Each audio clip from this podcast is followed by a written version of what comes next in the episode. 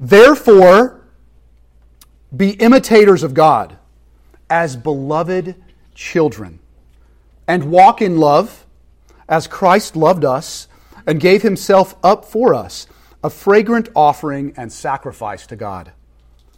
But sexual immorality and all impurity or covetousness must not even be named among you as is proper among the saints.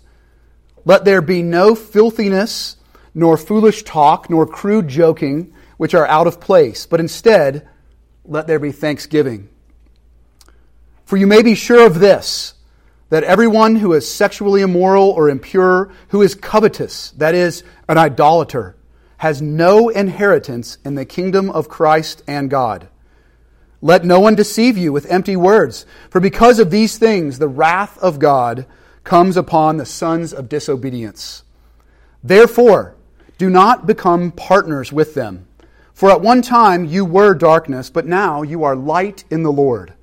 Walk as children of light, for the fruit of light is found in all that is good and right and true. And try to discern what is pleasing to the Lord. Take no part in the unfruitful works of darkness, but instead expose them. For it is shameful even to speak of the things that they do in secret. But when anything is exposed by the light, it becomes visible. For anything that becomes visible is light. Therefore it says, Awake, O sleeper, and arise from the dead, and Christ will shine on you. A very light passage this morning. Easy topic to talk about. And so I am glad that we shall do it together uh, today. Uh, but let me start with this. And this is important because we heard about it in Eric Wallace's class this morning. The church is a hospital. I love your phrase, Leslie. And sometimes the doctor is a patient, and sometimes the patients are doctors, and vice versa, and around and around it goes. So I want to begin by saying, do not for one second think as I preach on this passage that the guy standing up front, well, he's got it figured out. He's got it all together. His life is buttoned up, and sin is just a distant memory. That is absolutely not the case. And for those of you who know me well, you're already fully aware of that fact. But it's important, I think, to say that. It's, it's why when I walk into, I teach Tuesday evenings, I teach at the jail, the local Albemarle County jail. When I walk in there, I say, look, guys, I am not here standing above you, teaching you, oh, you poor people who are in jail, the Word of God. I am a fellow beggar. There, but for the grace of God, go I. I don't have it figured out. Let's walk through this together. And so that's what I would ask for us this morning. And I'll start with by saying this. We are taught from a very young age, living in the United States of America, and this might be true in lots of other places in the world too, that we should want more than we have. That whatever you have, it's not enough. You see it in every advertisement you've ever seen. You, you, you feel it as you paw through your social media feeds, right? We, we are a place that believes more is always, more and bigger is always better. In America, greed is good, basically. I mean, if we really boil it down, because it keeps the economy moving and we've got to keep goods being produced. And so we have adopted this attitude in our own lives where we have a lust for more, we have a greed for more, and it often will consume us. But as we talked about last week from Ephesians chapter 5, verses 1 and 2, we are the sons and daughters of the Father. It says we are the beloved children. And the Bible knows, God knows, that that place is the only actual place that we will find any true fulfillment, contentment, and delight. And yet, we chase after other stuff to find it. And that's what Paul is describing in this passage.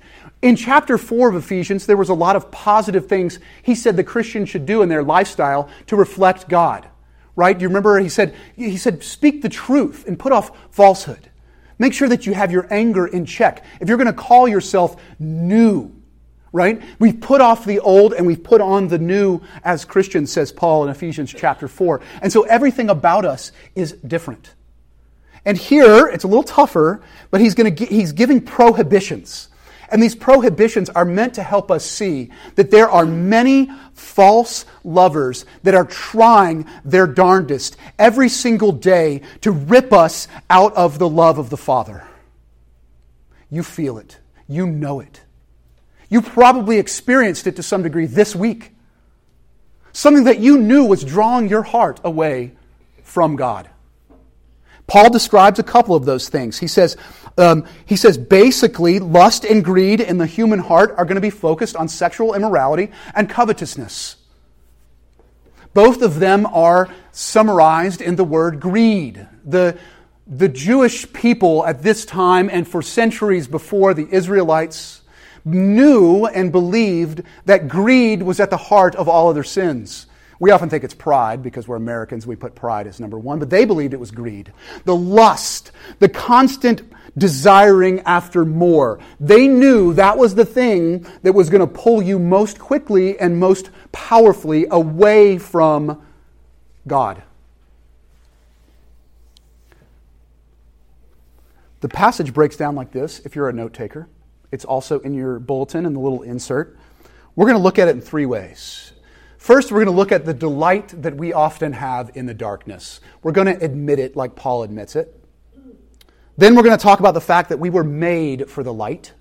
We're people made for the light. And then we'll, we'll wrap up with how in the world do we begin to delight ourselves in the light, in what is light?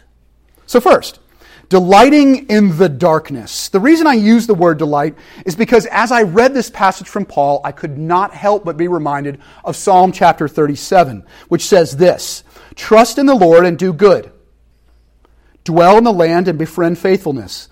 Delight yourself in the Lord, and he will give you the desires of your heart. We as human beings are walking sacks of desire. We are. Admit it.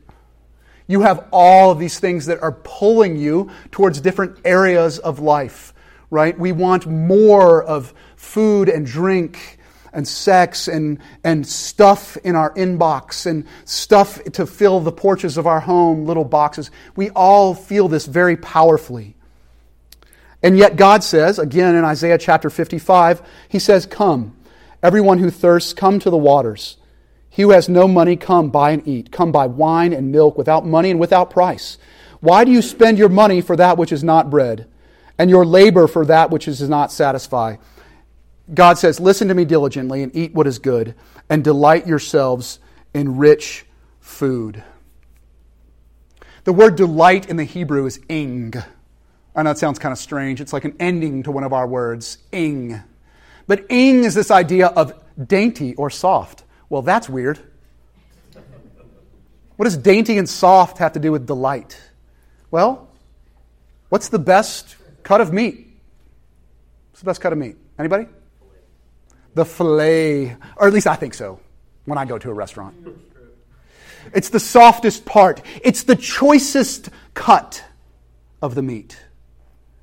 It's that, that which is most desirable for the human heart. And God recognizes this. He created us, He knows how we're wired. And He says, You want the choicest cut, you want exquisite delight. The focus of your life is on finding those things that most delight you. And He says, I made you that way.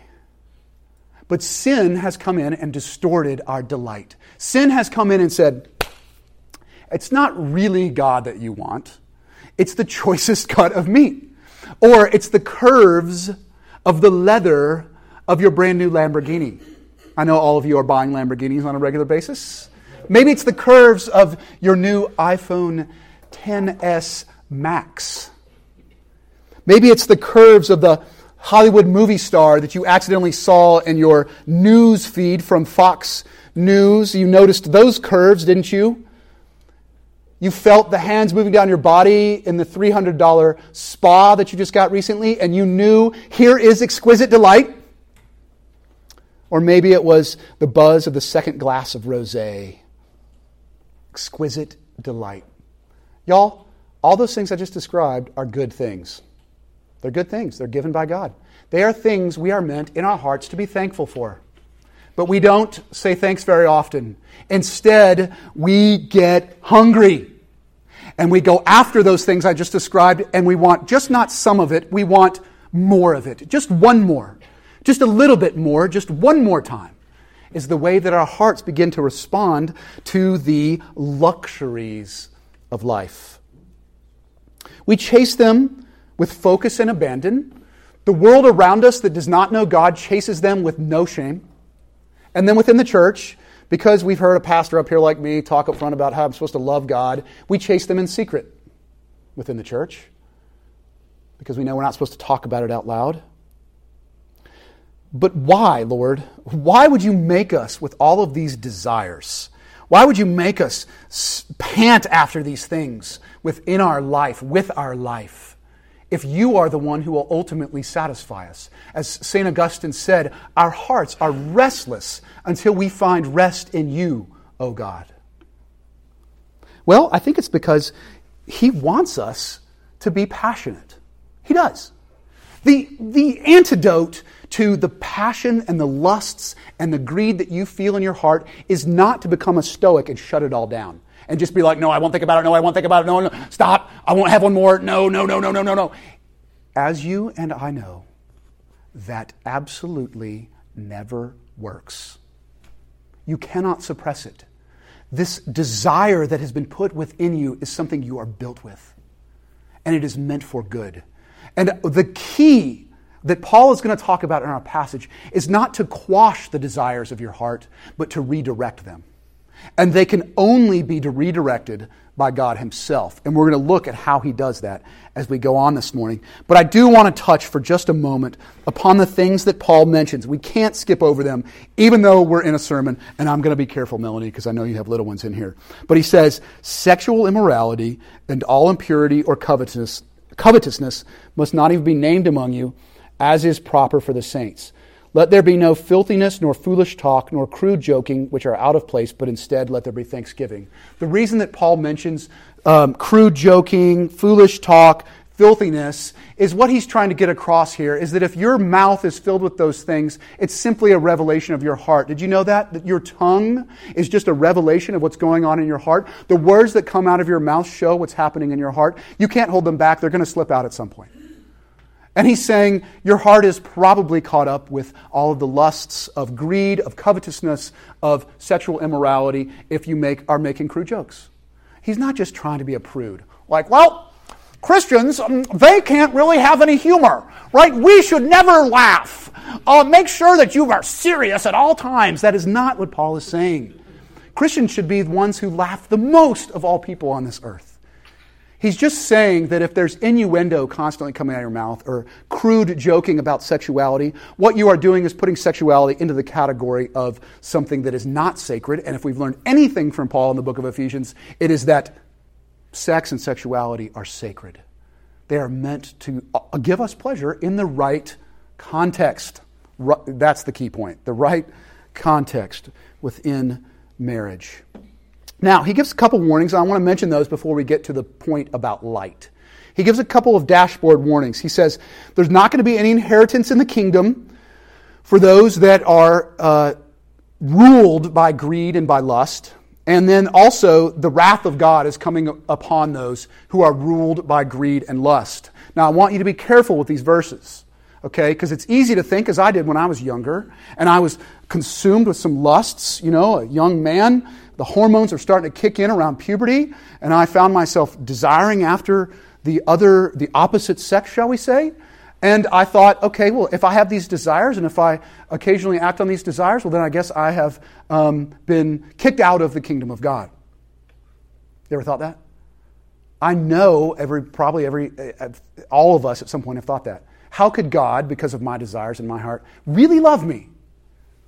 Even though I have all these lusts and this greed.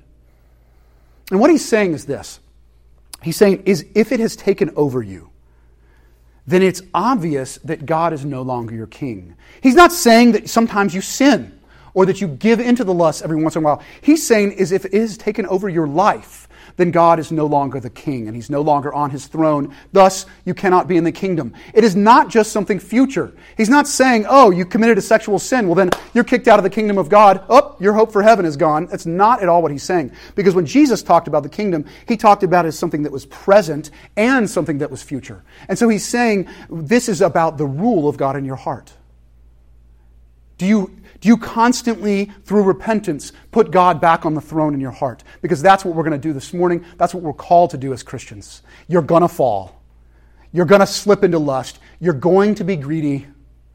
But are you willing to be honest and to be repentant and to come back to the gospel of God? Because that's what wrath means. It says the wrath of God is coming upon those that partake in these things. Remember what wrath is. We studied this a couple of weeks ago. Wrath is simply anger within the heart. Why is that anger kindled? The anger is kindled within our heart when it is righteous so that we take action.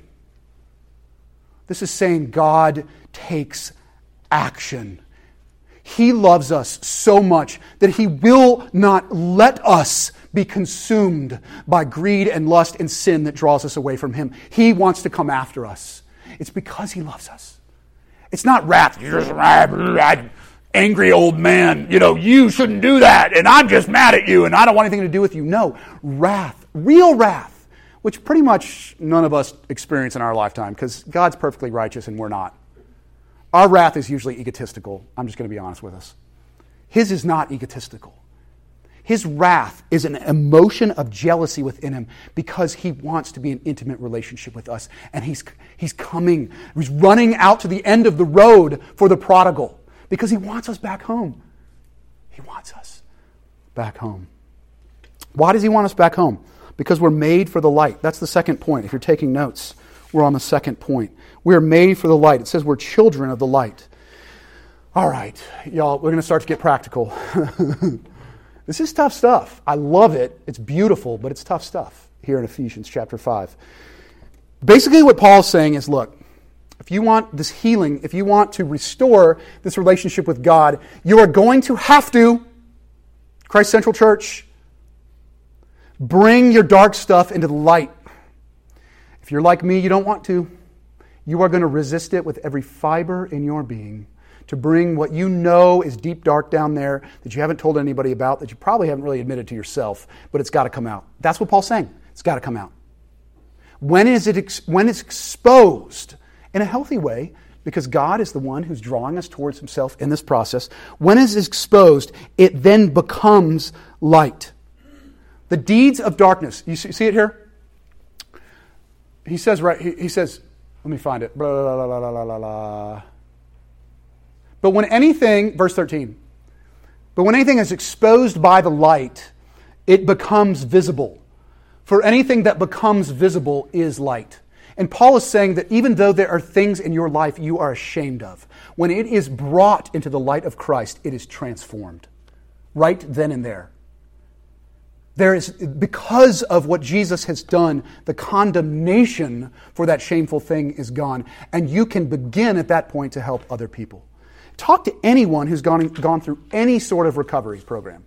And they will tell you the way that you stay in the light is that you constantly are helping other people expose the darkness within them. This is how the discipleship relationship works. This is what God is doing within us. He is saying, You are light. You have been transformed by Christ. You have gone from darkness and you have come to light. And the key is to live what is already true about yourself. You are light. Why do you keep living in the darkness? You are light. Why do you keep hiding things in the darkness? That's what Paul is asking. That's what God is asking us. You are light. Anything that you bring out, anything that you expose, yes, there might be some people who shame you. Okay, admittedly, that might happen on the front end. But God is the one who we're ultimately responsible to. And He says, I will take it and I will remake it and I will transform you. It does not matter what it is. We are children of the light. He says, walk in the light. He says, I want you, we talked about this this morning, Eric. You mentioned it earlier in Sunday school. What we have as the church to offer the world is not a group of people who've got it all together. We do not offer that. We do not offer a group, we're not a group of people, a gathering, a unity of people that has it figured out. No way. We are a group of people who are rigorously repentant. That's what we're aiming for, Christ Central Church. That is the beacon of light to the world. That is when people will actually begin to come in and say, okay, this is different. This is different. This is not a bunch of folks putting on a show. Oh, you've heard it all, haven't you? Just like me, right? The church is just made up a bunch of hypocrites, right? I guarantee, though, they have not experienced rigorous repentance. Really, a group of Christians bringing their dark stuff into the light and watching as God transforms it within the community. It's, in, it's, it's legitimately miraculous. Okay, final point. Point three. Hmm. Paul says this as he, as he concludes, and it's this beautiful poem. For anything, oh, sorry, that's before. Therefore, it says, we're going to conclude this. It's so important for us to remember. Awake, O sleeper, and arise from the dead, and Christ will shine on you. Let's break that thing down because it is so awesome and there's so much beautiful truth to be had here. First of all, awake. This is the work of the Holy Spirit. Awake. You don't wake yourself up. If you are even now today wallowing in the darkness, and you have been for years, you are not going to wake yourself up. It's not how the principles in God's kingdom work. The Holy Spirit does. Think about waking yourself up this morning, or yesterday morning, or sometime this week. How did you get up? Somebody describe it for me. Anyone? Anyone? Yes. So what's your system? You have a system? Yeah, yeah, yeah. Hypothalamus woke you up. Very slowly. Very slowly, yeah.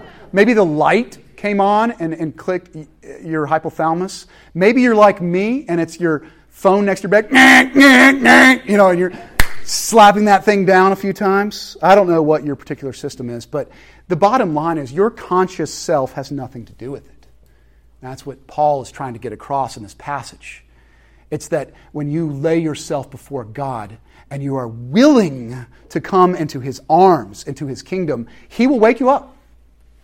He'll wake you up. Now, I want to give us a quick picture of what this waking process looks like. Um, and it's often done for someone that is in the fog, or I would say the dungeon, or someone who's in the cave, or has been captured by lust or by greed for something or someone, it often takes what people call a crash in life or rock bottom or the TV show that my wife and I like to watch uh, back in the day. It might still be on on uh, AMC, perhaps called Intervention. Anybody ever seen that show? You've heard of an intervention, right? It's when like your family and friends get together and they say, "Wake up! You're hurting us." You're hurting your friends. You're ruining your life. And they're attempting, now admittedly, it doesn't always work because Holy Spirit doesn't always um, come right in that one moment. But it's an attempt to get someone to say, I'm living in the darkness. Jesus has an unbelievably fantastic description of this. He has this thing called the parable of the prodigal son. You ever heard of that? But here's how, it's, how Jesus describes it. Uh, and this is verse 17 of um, Luke chapter 12. He says that the prodigal son, okay, let me, let me give a little background. This son of this father decides, you know what? I, I'm tired of living the good life uh, at home and being like the good, the good little kid who's obeying and all that jazz. I'm out of here. He says, Give me my inheritance, which is basically like spitting in the face of your father at that time. So he spits in the face of his father and says, Give me all my money. I'm out of here. I want to go have some fun. And he does. Wow. He, every lust he ever felt in his body or his heart, he's like, I'm going to go satiate it. And he goes after, I mean, you name it drink, wine, women. You, he's got it all. He is, he is going hardcore, gambling, etc., etc., etc., etc. And um, he eventually becomes destitute because you're going to run out of money eventually. If you're, if you're pursuing every lust of your heart, you, the money will run dry. And so he's feeding pigs in this pigsty, and he, well, I'll stop there. Jesus says, when he came to his senses, when he woke up, not his own doing, this was the Holy Spirit working in his heart, but he woke up. It says, he said, he, he said to himself, How many of my father's hired servants have food to spare? And here I am starving to death. I will set out, okay, second point, arise from the dead. Okay, we do have a part to play. Holy Spirit works first, wakes us up in the darkness in our sin, but we have a part to play.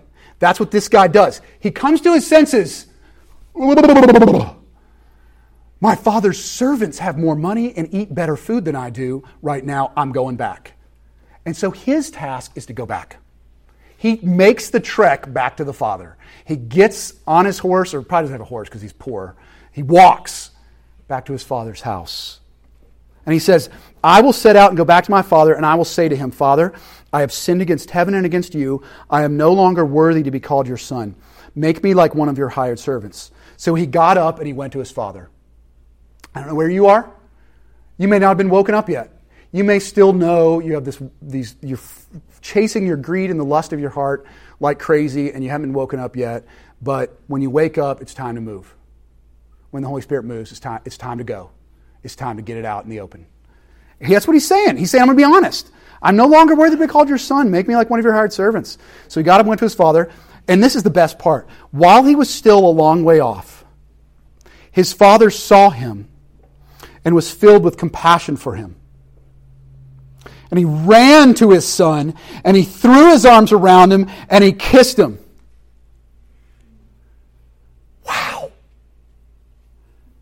And the son said to him, Father, I have sinned against heaven and against you, and I am no longer worthy to be called your son. And the father said, That's right, you pig. Get out of my house. I'm kidding. That's not what the father says.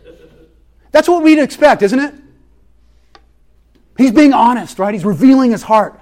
I have, I have sinned against you and against heaven. I have gone and lived this horrible life. I spit in your face before I left. And we'd expect the father to be like, Yeah, you punk, you piece of junk.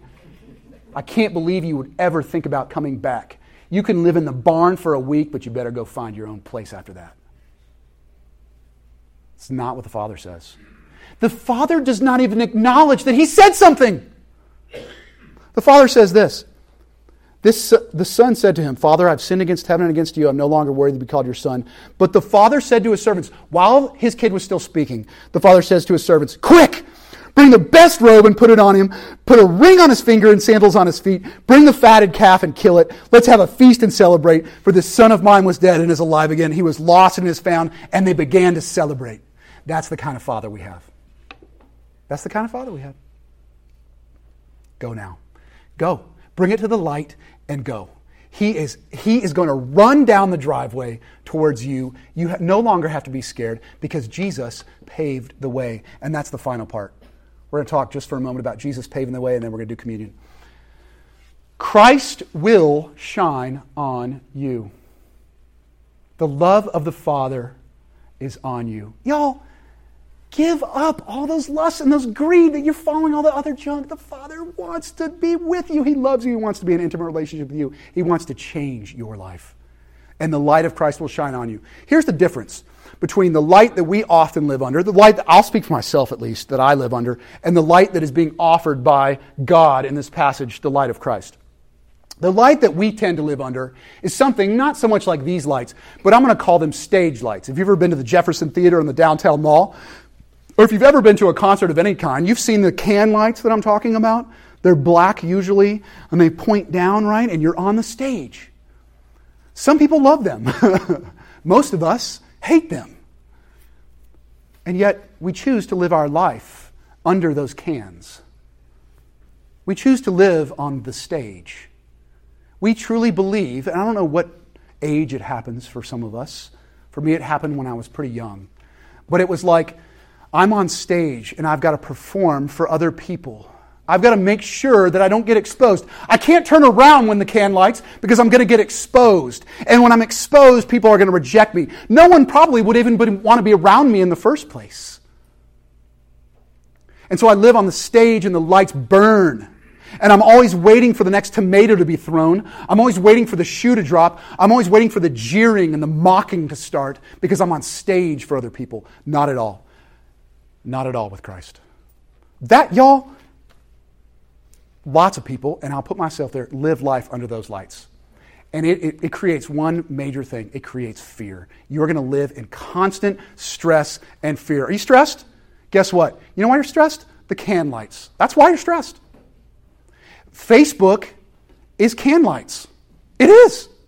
What are people thinking of me now? You ever put a post up on Facebook and you're like, okay, I'm only going to check it once every six hours because if I check it every hour, the likes aren't going to go that fast. So I need to like make sure that it's a little slower than that. Or I don't know, yours might be Instagram or Snapchat or whatever it is. It's can lights. People, give me approval. Give me what I really desire, the delight of my heart. Give it to me. Give it, give it, give it, give it, give it. This is what we do with lust. This is what we do with greed. The light of Christ is different, though. It's a face that's how the Bible describes it. It's, a sh- it's, the, light, it's the face of God. Coram Deo is one of the Latin words that the early church fathers would use for this living before the face of God. And it's the only way to live. It's the only way towards Zoe, you guys have heard mentioned Zoe before. It's translated eternal life in our Bible. Zoe is being knowing that the past is paid for and that the future is free and that you can live content in the moment. And do you see how Paul talks about that as being the end goal in our passage this morning? He, what's, what's the end result, Paul says, that is the opposite of the lust and the greed having taken over our hearts? Thankfulness. Thankfulness. How thankful are you? That's not thankfulness is an indication of how powerfully Zoe, that is eternal life, that is life in Christ, has taken over your life. Or another word the Bible uses is contentment or peace. It's this idea of that I can live like right now, can lights, whatever. Perfect meal for lunch today, whatever. New thing I got my Amazon cart, whatever. Money I can give away, here it is. Generosity, it is the zone. It is the place that God is putting us in Christ. And he says, This is the result of the light of Christ shining in your life. Imagine for a minute, it's sort of like a child, a, a, a girl dancing before the face of her father. There's not can lights on. My, my little girl, Lyndon, when she dances in the living room sometimes, because she likes to put on music, and she's in front of me, her dancing, is she in here? She's not here. It's not very good. Lyndon, when you listen to this when you get older, I apologize. I love you. It's not good. Most crowds would throw tomatoes. She would get mocked and jeered in most circles. But when her father is in that room, it is nothing but delight in my heart for that child. When my kid goes outside and he brings me a worm that he found under a rock and he gets the floor dirty in our living room.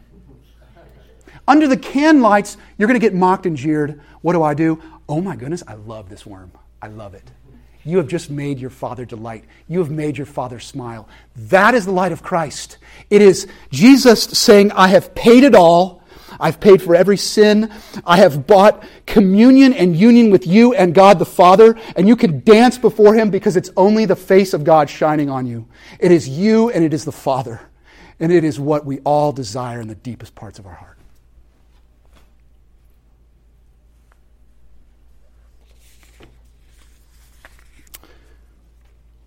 Let's pray.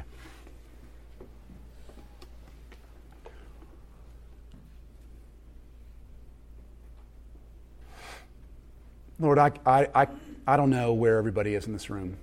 I don't know what this morning has captured their heart. But Lord, we we pray that you would free us from any bondage.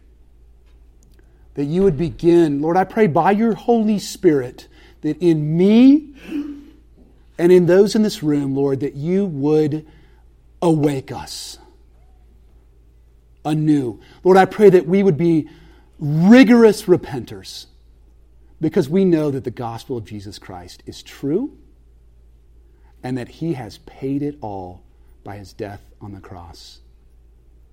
Lord, I also pray that you would renew our relationship with you, Father.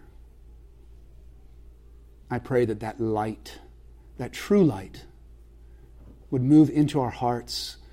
Lord, that, that you would burn off the way that we're enamored with the lusts of this world, with the lusts of the flesh. And Lord, I pray that we would have courage. Because of the gospel that tells us that through Jesus Christ we are not condemned, I pray that everybody in this room, including myself, we would have the courage to expose and bring to the light the dark places, the dark deeds of our lives, Lord. We know we can only do it through your grace.